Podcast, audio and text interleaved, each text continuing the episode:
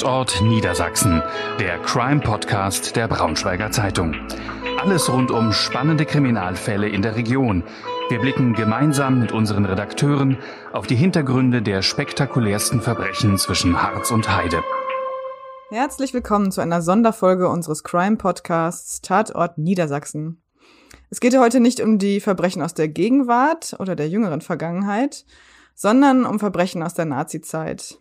Mein Name ist Eva Nick, ich bin Reporterin bei der Braunschweiger Zeitung und ich spreche heute mit zwei Forschenden aus der Region über ein sehr dunkles Thema unserer Geschichte.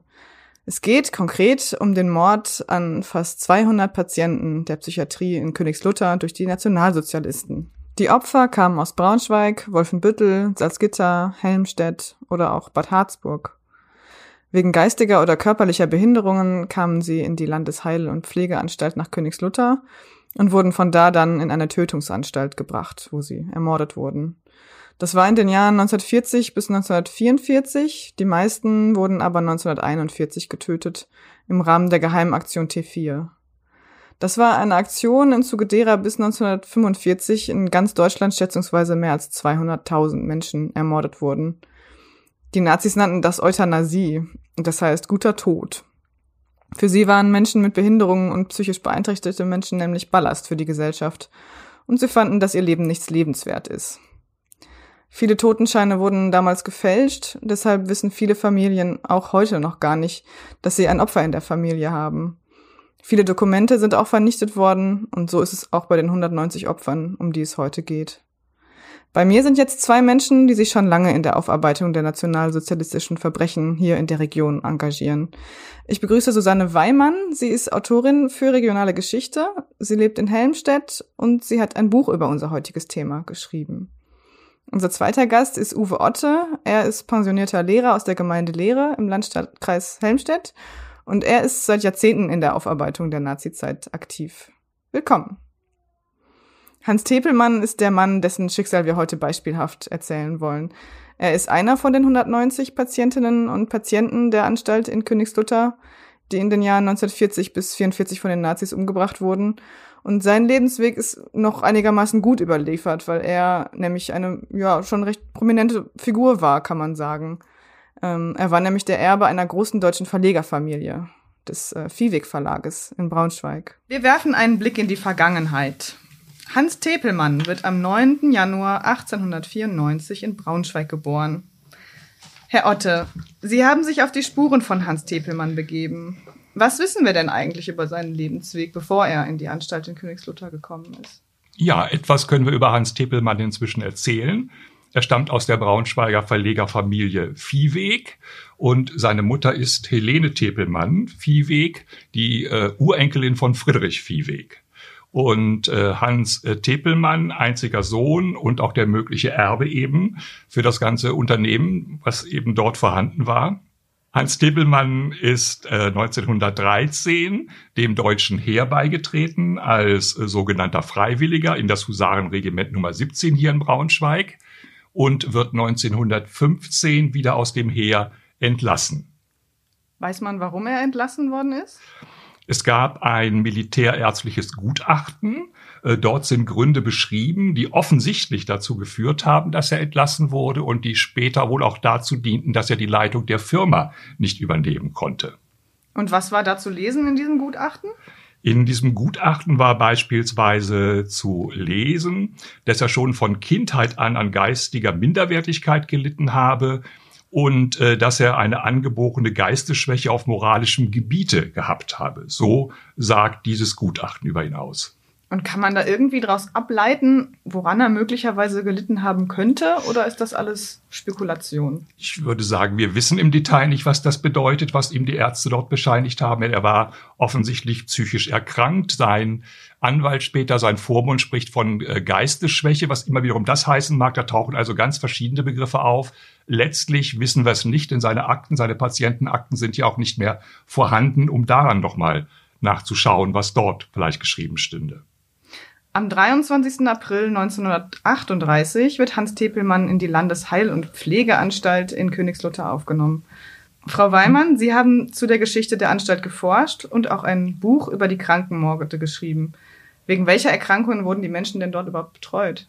es waren psychische Krankheiten, aber auch da hat sich inzwischen ja die Kategorisierung etwas geändert. Es waren also zum Beispiel Menschen, die an Epilepsie erkrankt waren oder Schizophrenie. Das findet sich sehr häufig auch in anderen Anstalten oder Hirnhautentzündung, wobei es vor allen Dingen darauf ankam, dass diese Krankheiten schon länger bestanden also fünf Jahre oder länger.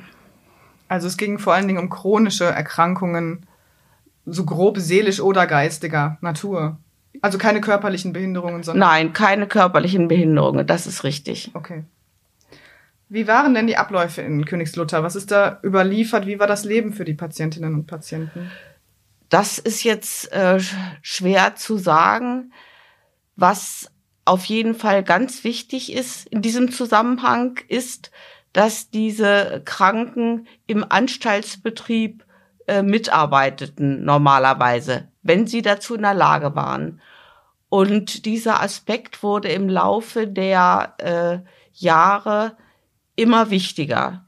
Also wichtig war äh, ob jemand zum Beispiel in der Landwirtschaft mitarbeiten konnte oder in der Wäscherei, in der Küche oder Körbe flechten. Das waren alles äh, Tätigkeiten, die für die Anstalt von Nutzen waren. Schlecht war es äh, für die Prognose eines Patienten, ob er am Ende überleben würde oder nicht, äh, wenn er nur mechanische Tätigkeiten ausführen konnte eine Tätigkeit, die äh, wenig Ansehen genoss, war zum Beispiel das Zupfen, das heißt das Sortieren von textilen Stoffen.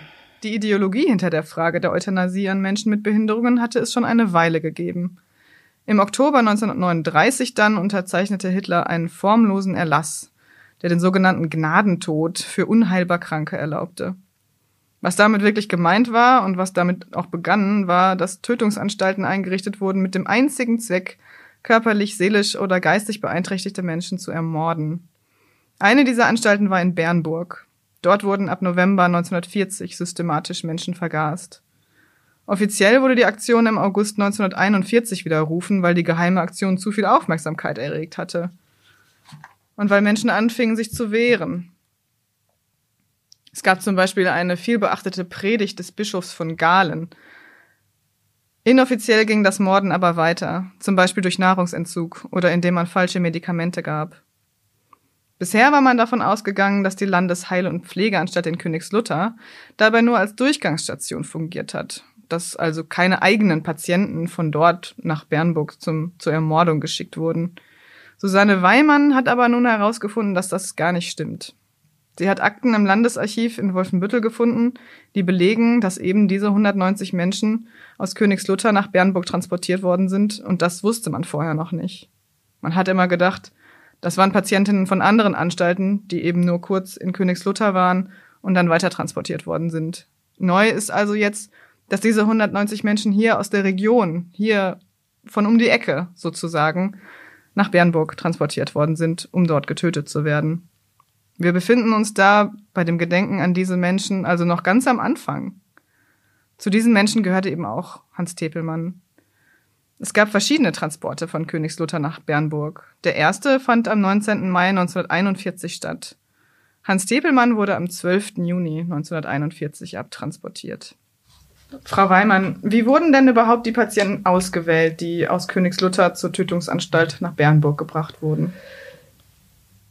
Es handelt sich da um ein reichsweites Verfahren und zwar wurden zunächst ab 1939 an alle Anstalten im Reich Meldebogen verschickt. Diese Meldebogen müssten nicht für jeden Patienten ausgefüllt werden, sondern nur äh, für Patienten, die an chronischen Erkrankungen litten und das äh, vor allen Dingen schon mehr als fünf Jahre. Wenn das so war, konnte man damals davon ausgehen, es gab ja noch keine Psychopharmaka, dass diese Patienten unheilbar waren. Also Meldebogen wurden ausgefüllt, dann in den Kliniken, meistens von den Stationsärzten. Unterschrieben wurden sie in Königslutter dann von Klinikleiter Dr. Meumann. Diese Bögen wurden dann nach Berlin geschickt, wo sich die Euthanasiezentrale befand. In der Euthanasiezentrale arbeiteten 40 ärztliche Gutachter, die äh, nur damit befasst waren, jetzt potenzielle Todeskandidaten äh, zusammenzustellen. Wenn dann die Entscheidung gefallen war, erhielt ein potenzieller Todeskandidat, wie zynisch, erhielt in einem schwarzen Kästchen auf dem Bäldebogen ein Plus. Und wenn er überleben durfte, erhielt er ein Minus. Und was waren die wichtigen Kriterien für diese Gutachter? Also auf welcher Grundlage haben Sie entschieden, okay, der darf jetzt noch ein bisschen leben und den schicken wir jetzt direkt in den Tod? Äh, das waren jetzt im Grunde in erster Linie die schon angesprochene Arbeitsfähigkeit. Das war das Hauptkriterium, ob jemand im Anstaltsbetrieb nützlich war. Es konnte dann aber auch eine Rolle spielen, ob jemand zum Beispiel häufiger Besuche bekam. Dann waren ja diese Vorgänge nicht so leicht geheim zu halten. Also konnte das zusätzlich dazu beitragen, einen zu differenzieren, ob jemand umgebracht werden sollte oder ob einem das dann doch vielleicht zu riskant erschien. Also diese Meldebögen, die würden uns ganz viel erzählen, wenn sie denn alle überliefert wären. Leider sind ganz viele davon, naja, verschollen will ich jetzt gar nicht sagen, sondern gezielt vernichtet worden. Ähm, naja, weil man sich auch so ein bisschen dem Urteil der Nachwelt entziehen, entziehen wollte. Ähm, vielleicht erzählen Sie mal, es gibt ja noch einige wenige überlieferte Meldebögen, jetzt leider nicht zu einem der 190, über die wir sprechen. Aber es gibt ja Meldebögen, zum Beispiel zu Ellie Borchers, steht ja auch in ihrem Buch. Ja, darf, darf ich mal, Klar. es geht nicht um Meldebögen, sondern um Krankenakten. Die Krankenakten fehlen. Das ist, ja?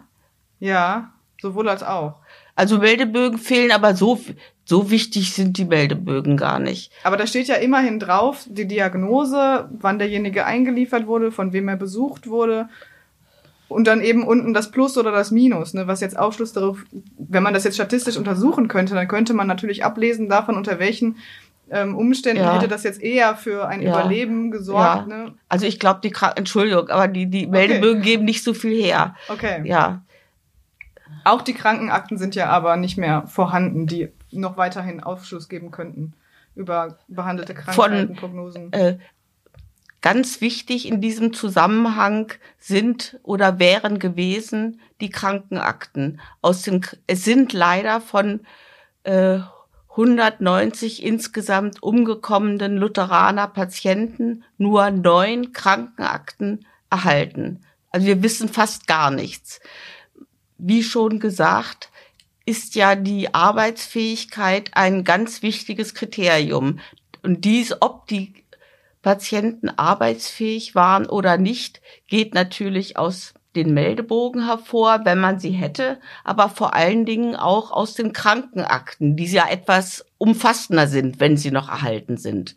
Aus den Krankenakten kann man aber Zusatzinformationen entnehmen, die auch eine Rolle spielen. Es ist ganz in Wirklichkeit alles noch viel komplizierter. Zum Beispiel konnte man äh, auch schließlich auf einer Todesliste landen, weil man einfach störend war, weil man viel Pflegeaufwand benötigte, weil man ein unangenehmer Patient war. Das sind alles Dinge, die man eher den Krankenakten hätte entnehmen können als den Meldebögen. Okay, verstehe.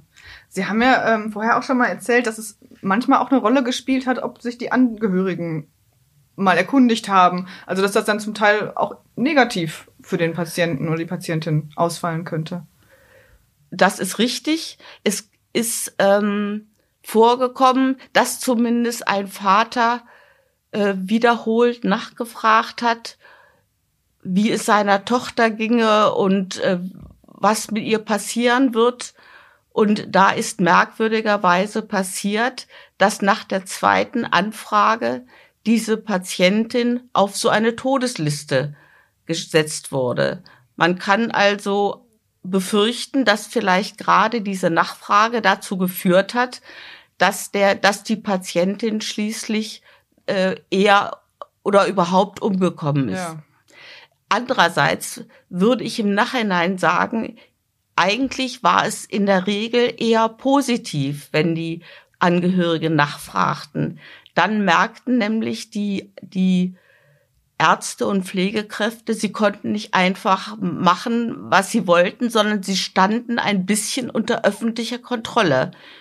Es ist zum Beispiel ein Patient überliefert, der sollte eigentlich umkommen oder wäre auch nach seinem Krankheitsbild ein möglicher Kandidat gewesen. Und da haben die Eltern äh, etwas ganz Besonderes gemacht. Sie sind nämlich sogar nach Königslutter gezogen und der Vater hat dann einen, eine Stelle als Kellner angenommen und war so in der Lage, seinen Sohn ganz oft zu besuchen, äh, was anderweitig ähm, nicht möglich gewesen wäre, wenn er meinetwegen in Schleswig geblieben wäre, der Vater, oder in Han Hamburg.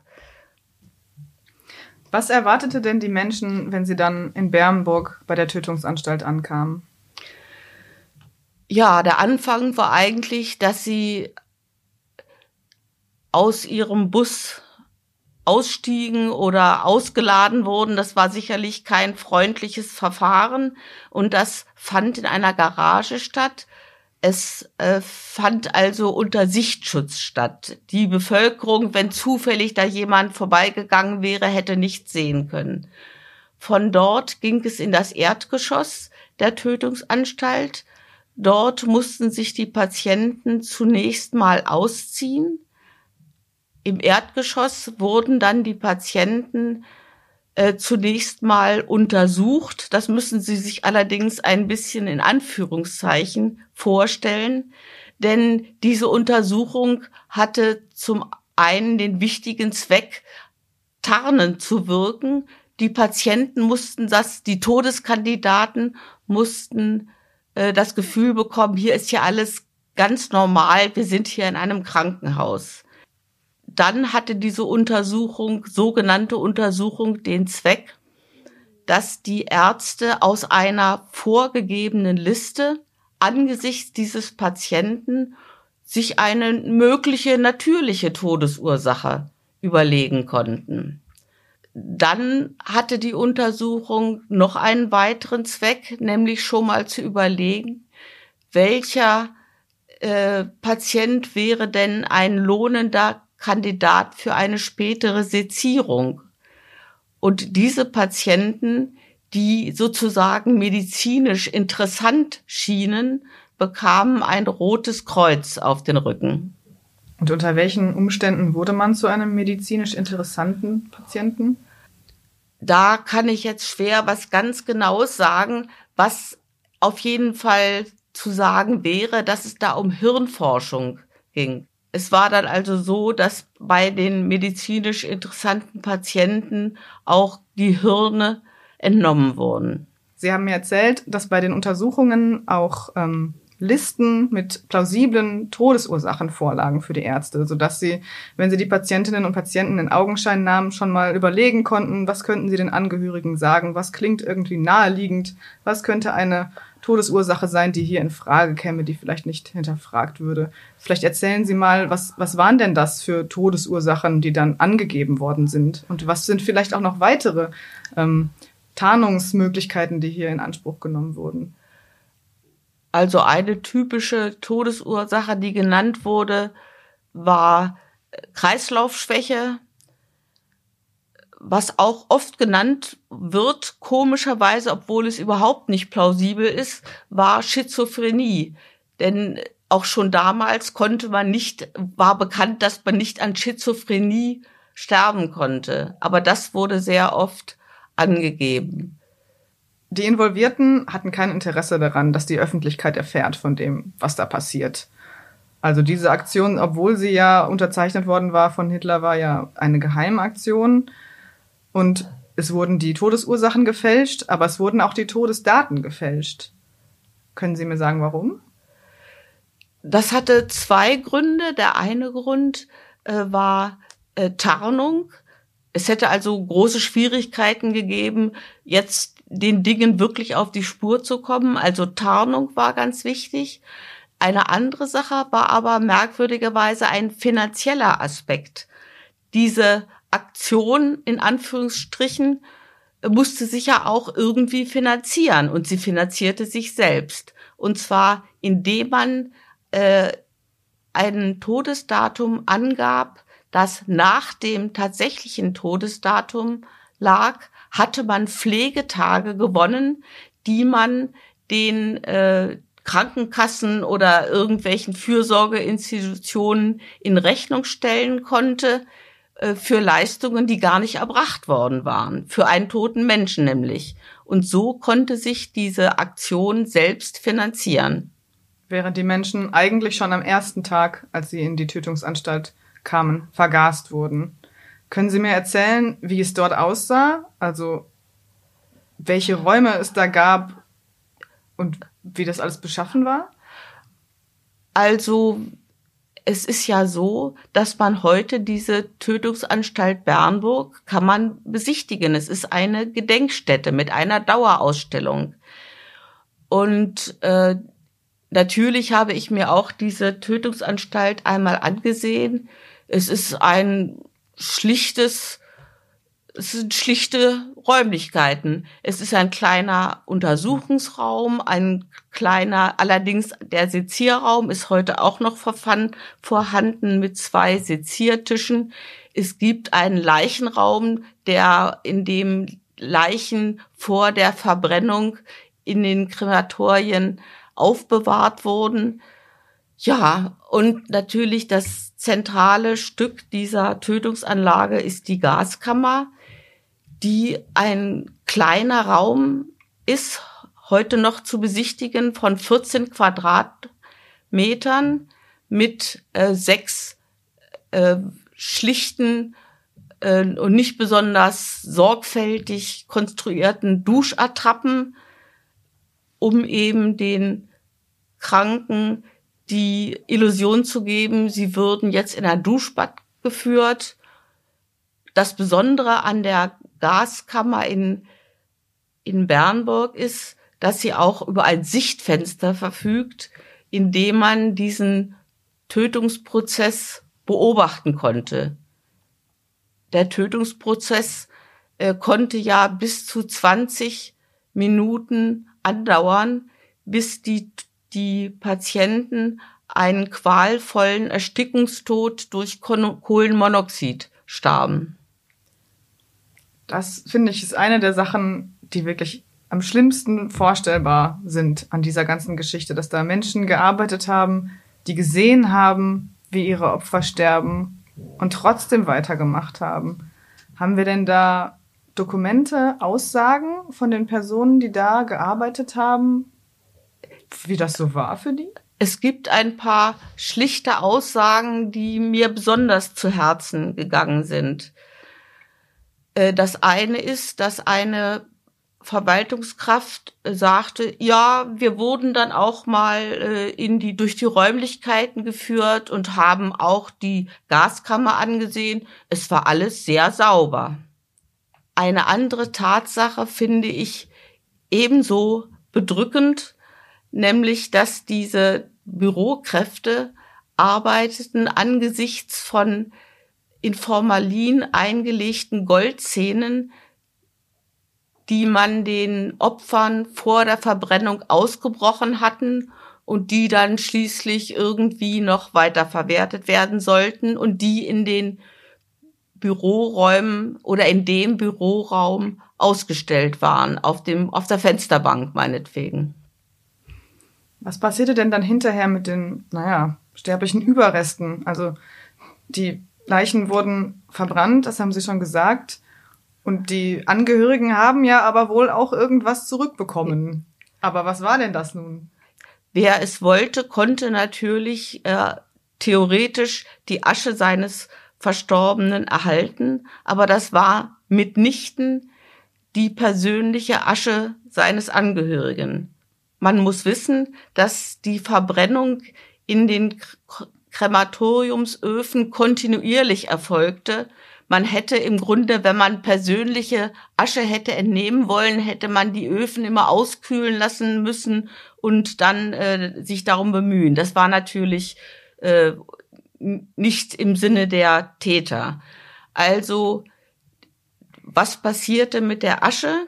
Also die Asche wurde, wenn nicht irgendwelche Asche an, an äh, Angehörige geschickt wurde, wurde die Asche in vielen Fällen auf die Müllhalde in Gröna gebracht. Gröna ist heute ein Ortsteil von Bernburg und dort, wo damals die Müllhalde war und wo die Asche von tausenden Opfern liegt, immerhin wurden 14.000 Menschen aus verschiedensten Anstalten in Bernburg umgebracht. Die Asche, die dort in Gröna de deponiert wurde, ist heute mit einem Sportplatz überbaut.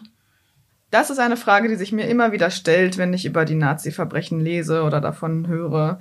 Wie konnten so viele Menschen damit machen oder auch einfach nichts dagegen unternehmen? Die 190 Opfer, um die es heute bei uns geht, hatten ja zum großen Teil Familie. Die waren verheiratet, die hatten Eltern, Schwestern, Brüder, Kinder. Frau Weimann, was erfahren wir denn aus den Briefen von Angehörigen an die Leitung der Anstalt in Königslutter? Man mag es nicht für möglich halten, aber es gibt auch einige wenige quasi Dankesbriefe, die sich von einer persönlichen Last befreit fühlen, diese Angehörigen. Aber natürlich finden sich wesentlich mehr Briefe von Menschen, die, die nach ihren Angehörigen fragen, die etwas wissen möchten und äh, dann irgendwie keine vernünftige Antwort erhalten. Ja. Es gibt auch Menschen, die Briefe schreiben, aus denen man entnehmen kann, dass sie schon ahnen, was mit ihren Angehörigen geworden ist. Kann man denn eigentlich davon ausgehen, dass dieses viele Nachfragen von den Angehörigen und auch überhaupt das öffentliche Interesse, das ja irgendwann dann ja auch entstand, obwohl es ja eine Geheimaktion gewesen war, also dass das alles so ein bisschen auch mit dazu geführt hat, dass die Aktion widerrufen wurde, weil es einfach dann zu viel war und die Gefahr zu offen war, zu, zu groß war, dass das jetzt alles offengelegt wird?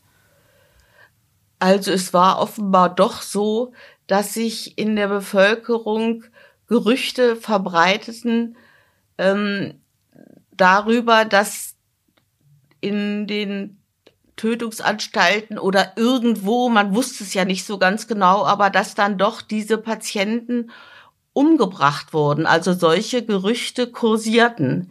Wir kommen jetzt zu einer Schlüsselfigur im Leben von Hans Tepelmann, aber auch für die Aufarbeitung selber eigentlich. Wir kommen nämlich jetzt zu Franz Zwilgmeier. Der wird 1901 geboren und wird Rechtsanwalt. Und der hat später seine Erinnerung an sein Leben aufgeschrieben. Und von ihm wissen wir, dass er nach dem Tod von Hans Tepelmanns Mutter, Helene Viehweg-Tepelmann, die Formen und Mundschaft für Hans Tepelmann übernommen hat.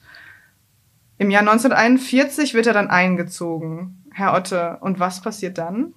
Ja, es ist ein besonderes Dokument, denke ich, was uns hier Herr Zwilgmeier hinterlassen hat, indem er dort seine Erinnerung offensichtlich zu Papier gebracht hat und dargelegt hat, was geschehen ist. Und daraus können wir einiges dann auch entnehmen, wie die Situation war.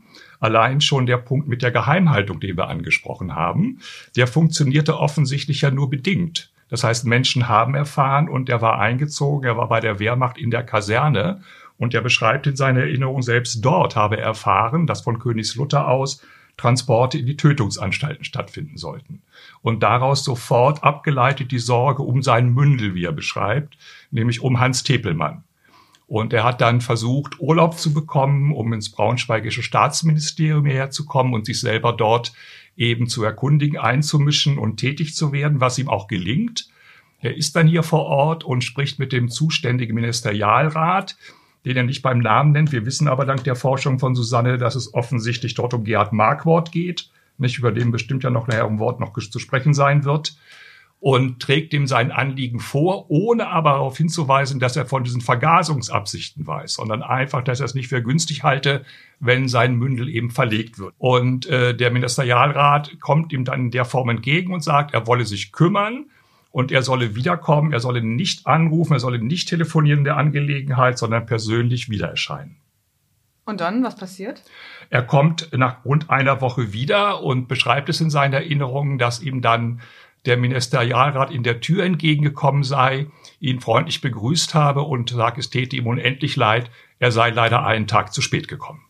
Was wir natürlich jetzt nicht wissen, ist, ob das überhaupt stimmt. Also ob er sich bemüht hat, dem Wunsch von dem Rechtsanwalt zu entsprechen oder ob im Gegenteil diese Nachfrage überhaupt erst dafür gesorgt hat, dass Hans Tippelmann abtransportiert worden ist. Ich denke, Sie haben es genau treffend formuliert. Wir wissen es nicht wie äh, das Ganze zu werten ist. Es kann so sein, wie er es sagt oder wie es beschrieben ist. Es kann aber auch genau das Gegenteil bewirkt haben. Da würde ich mir auch kein endgültiges Urteil erlauben, zumal Markwort ja zuständig war für das Anstaltswesen, glaube ich, so war sein offizieller Titel und er genau wusste eigentlich, um was es dort geht und was dort passieren würde mit Hans Tepelmann. Ja? Was schreibt denn der Rechtsanwalt Franz Zilkmeier über seinen Mündel Hans Tepelmann selber? Also Kriegen wir hier auch nochmal vielleicht Hinweise auf den Zustand von diesem jungen Mann? Ja, er beschreibt das so ein wenig, wie es eben in Königslutter gewesen ist für Hans Teppelmann. Er habe ihn mehrere Male dort besucht, äh, schreibt er, und es sei ihm dort relativ gut gegangen, so formuliert er. Und er habe sich behaglich gefühlt, er habe ihn oft Zigarre rauchend angetroffen und das Leben sei für ihn dort so weit, also wohl ganz in Ordnung gewesen. So fasst es zumindest Zwilkmeier zusammen. Was ist denn mit der Familie von Hans Tepelmann? Er kam ja aus relativ prominenten Hintergründen, aus einer Braunschweiger Verlegerfamilie.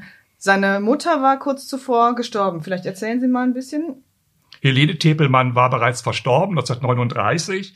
Ja, ist Helene Tepelmann verstorben und er war verheiratet äh, seit äh, 1920 mit Elfriede Volker, die er in Berlin geheiratet hatte. Die Rolle gerade seiner Ehefrau, darüber wissen wir nahezu gar nichts, auch was die eigentlich getan hat. Das wäre für mich ein ganz wichtiger Punkt, eben weil Sie ja Familie ansprechen. Dort würde ich zunächst ja auch vermuten, dass man dort intervenieren würde. Von daher dass er einen Anwalt als Mündel hatte, auch das denke ich, wird eher ungewöhnlich gewesen sein, vermute ich mal, obwohl wir es von anderen nicht wissen, die nicht so prominent gewesen sind, die man ihm zur Seite gestellt hat. Ja, auch das denke ich ja hier, was ja dann in dem Text deutlich wird, wie der sich ja auch engagiert hat, was für ihn wohl ja positiv zu werten ist für Hans Tepelmann. Aber letztlich wissen wir aus der Familie eben leider, leider wenig bis gar nichts, ob da, ob da was geschehen ist oder was vielleicht noch geschehen ist. Zumindest berichtet Herr Zwilkmeier nicht darüber. Das heißt, die Quelle von Herrn Zwilkmeier, von dem Rechtsanwalt, ist eigentlich die allerwichtigste, weil ohne ihn wüssten wir eigentlich so gut wie gar nichts. Wir hätten dann die Transportakte vielleicht noch aus dem Landesarchiv, in der zumindest drin steht, dass Hans Tepelmann und wann er nach Bernburg transportiert worden ist als ich mich mit Hans Tepelmann begonnen habe zu beschäftigen, war das für mich die eindrucksvollste Quelle, weil sie eben authentisch war, jemand, der seine persönliche Erinnerung aufgeschrieben hat zu dieser Person eben und sein Engagement beschrieben hat. Hätten wir diese nicht, wüssten wir genau nahezu gar nichts, was da passiert ist im Hintergrund oder eben doch nicht passiert ist für ihn, ja? Also insofern ist sie sehr, sehr wichtig und eindrucksvoll. Jetzt sind wir auch schon bei der Frage nach den Tätern, beziehungsweise den Menschen, die das Töten überhaupt erst möglich gemacht haben. Frau Weimann, was wissen wir über die Menschen, die in Königslutter die Zügel in der Hand hielten? In Königslutter äh, waren das ja äh, drei Ärzte. Das war Dr. Meumann, der Klinikleiter, äh, dann ein Dr. Müller, der aber relativ bald in die Euthanasiezentrale in Berlin ging und quasi aufstieg, und Dr. Barnsdorf. Diese drei Ärzte waren also bis auf Dr. Müller erstaunlicherweise keine fanatischen äh, Nationalsozialisten. Ich könnte eher sagen, dass sie vielleicht von beruflichem Ehrgeiz getrieben waren. Überhaupt war nur äh, Dr. Meumann Parteigenosse und Dr. Müller allerdings und der Dr. Barnsdorf, der dann auch noch nach dem Krieg lange Jahre in Königslutter gearbeitet hat, der war nicht einmal in der Partei. Was ist denn mit diesen Menschen passiert nach dem Krieg? Die Ärzte, von denen ich eben gesprochen habe, haben im Grunde ihre Karrieren fortgesetzt. Das heißt, es gab äh, doch zwei Störungsfaktoren, nämlich zwei Prozesse, nein, Prozesse gab es nicht, sondern es gab zwei Ermittlungsverfahren, einmal 1948 bis 1950 gegen äh, Dr. Barnsdorf und äh, Dr. Neumann, die aber alle ähm, eingestellt wurden. Dasselbe mit dem Ermittlungsverfahren im, in den Jahren 1973 bis 75 gegen Dr. Barnsdorf. Neumann war inzwischen verstorben. Auch dies äh, wurde eingestellt. Äh, Dr. Neumann hat äh, schließlich eine äh, bedeutende Einrichtung in Moringen äh, geleitet bis zu seiner Pensionierung, also war wieder in, in hervorgehobener Stellung tätig. Der Ministerialrat Dr. Markwort starb als Pensionär in Schöppenstedt, wo er aufgewachsen war. Und Dr. Barnsdorf war ein hochgeehrtes Mitglied der Gesellschaft wurde 1952 noch Medizinalrat und stellvertretender Leiter der Anstalt Königslutter und starb 80 Jahre alt etwa hochgeehrt eines normalen Todes eines geehrten Bürgers. Das heißt, man kann zusammenfassend eigentlich sagen, die Opfer, über die wir heute sprechen, sind bis heute ungesühnt. Das ist richtig. Und man könnte sich ja auch überlegen, was wäre eigentlich, wenn heute noch mal ein Prozess angestrengt würde, wenn diese Akteure, sage ich mal, sie wurden ja nicht als Täter verurteilt. Ich sage zunächst mal Akteure. Wenn diese Akteure heute vor Gericht stünden, würden die Dinge vermutlich anders ausgehen. Es gibt ja diesen bekannten Prozess gegen den Buchhalter von Auschwitz-Gröning im Jahre 2015 der wegen Beihilfe zum Mord äh, verurteilt wurde, obwohl er nur seinen Buchhalterdienst Tag tat, Tag für Tag, aber er war eben auch ein Rädchen im Getriebe, das den äh, Betrieb eines Vernichtungslagers wie geschmiert laufen ließ. Und ähnliches könnte man auch von diesen Akteuren sagen. Eine rechtsstaatliche Verurteilung der Täter ist heute nicht mehr möglich.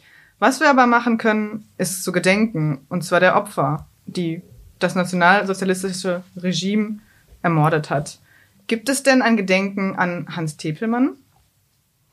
Also bei Hans Tepelmann können wir auch hier feststellen, wir haben einen Erinnerungsort für ihn auf dem Braunschweiger Magni-Friedhof. Ist sein Grab zu finden in der Familiengrabanlage der Familien Kampe, Viehweg, Westermann. Nicht auch Helene Tepelmann liegt dort beerdigt, aber die spannende Frage eben, was wurde denn dort beerdigt? Die Sonne hat es ja vorhin beschrieben, was mit der Asche geschehen ist oder was hat man der Familie überhaupt zukommen lassen, nicht in dem Falle. Und interessant eben auch sein Grabstein sagt als Todesdatum den 20. Juni 1941 aus. Und er ist ja bekanntlich mit dem Transport am 12. Juni 41 nach Bernburg gebracht worden und am selben Tag dort ermordet worden. Dort haben wir also genau diese acht Tage, die dazu dienten, ganz offen sich zu verschleiern und eben höhere Kosten abzurechnen, wie Susanne beschrieben hat. Wie alt war Hans Tepelmann, als er starb? Er war 41 eben gestorben, dann war er 47 Jahre alt, als er zu Tode kam in Bernburg. Was müsste denn aus Ihrer Sicht getan werden, um auch alle anderen 189 Opfer in irgendeiner Art und Weise zu ehren oder ihrer zu gedenken oder überhaupt auf sie aufmerksam zu machen? Vielleicht noch kleine Ergänzung, was schon geschehen ist, wenn wir sagen, was noch kommen soll. Nicht vor zwei Jahren hat der Westermann Verlag als Nachfolge Unternehmen des Viehweg Verlages dort eine Informationstafel an dieser Familiengrabstelle aufgestellt. Und dort wird die gesamte Familie beschrieben und zwei Sätze aber eben auch zur Situation von Hans Tepelmann finden sich darauf und die darf ich einfach mal zitieren, weil es eben konkretes Erinnerung, Erinnerung darstellt. Und darauf heißt es, zu ihren Nachkommen zählte Hans Tepelmann, einziger Sohn und Erbe von Helene Tepelmann, der Urenkelin Friedrich Viehwegs, im Rahmen des Euthanasieprogramms des NS-Regimes wurde er in der Landesheil- und Pflegeanstalt Bernburg 1941 ermordet. Also dort gibt es einen konkreten Erinnerungs- und Gedenkort für Hans Tepelmann in Braunschweig. Nun hatte die Familie Viehweg eben auch Eigentumbesitz in Wendhausen, hatte dort das Schloss mit dem Gut und eine Papierfabrik. Und der spannende Punkt ist eben jetzt darüber hinaus, was geschieht eben vor Ort in Wendhausen, denn dort wurde damals auch sein Verschwinden zunächst offensichtlich bemerkt.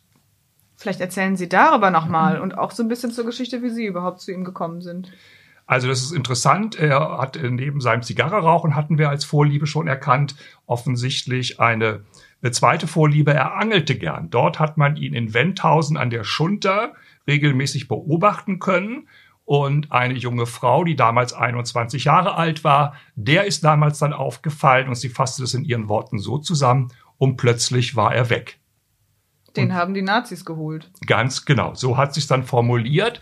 Und das hat sie Jahrzehnte später dem Pfarrer in Wendhausen erzählt, der das dann aufgeschrieben hat, weil er konkret zu dieser Thematik eben dort auch ein wenig geforscht hat. Und diese Erinnerung, die er dort zu Papier gebracht hat, hat er mir, als er dann in Pension gegangen ist, in Ruhestand gegangen ist, hat er mir die übergeben und hat mich darauf hingewiesen, auf diesen Punkt eben konkret zu Hans Tepelmann und dessen Verschwinden und bat mich, wenn ich Interesse hätte, daran weiterzuarbeiten, wäre ihm das ganz, ganz wichtig, gerade an der Stelle, weil die Vermutung, dort sei ein Verbrechen geschehen. Das war der Auslöser, um eben diese Forschung zu Hans Tepelmann aufzunehmen.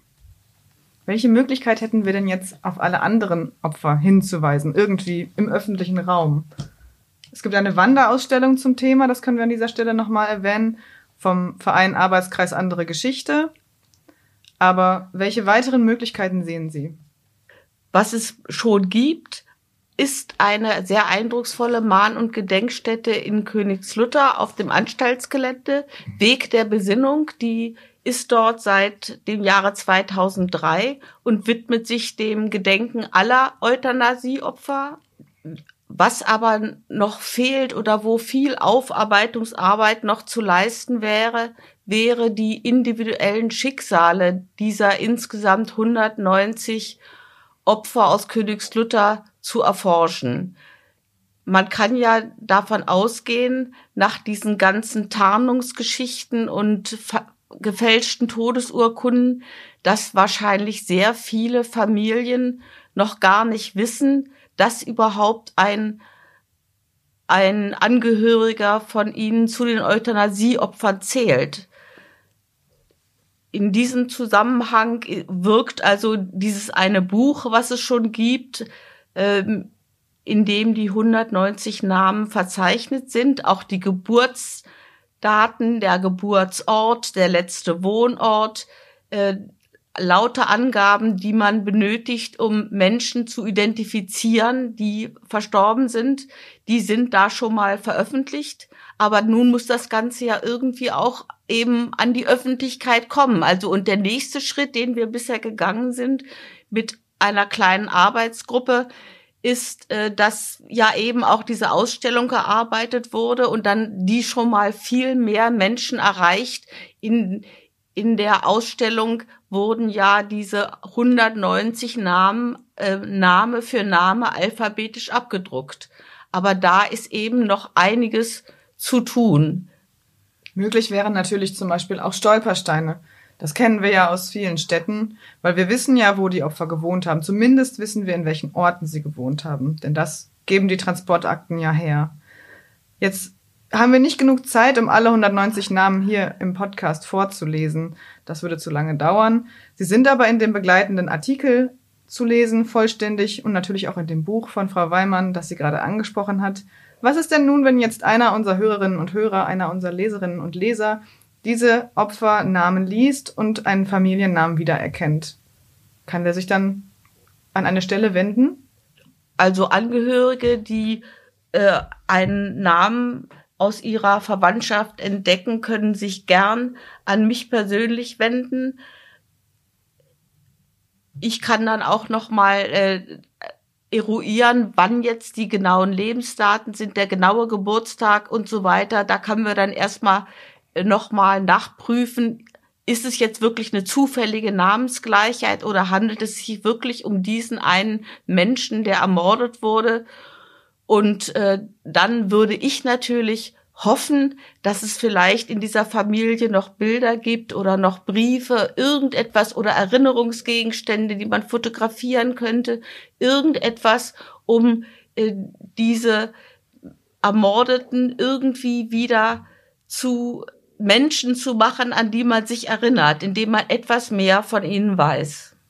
Die Kontaktmöglichkeiten haben wir in unserem Artikel für Sie aufbereitet. Vielen Dank. Und apropos Andenken, Herr ja. Otte. Der Stolperstein für Hans Tepelmann. Ich denke, er kann jetzt schon in eine gewisse Nähe rücken.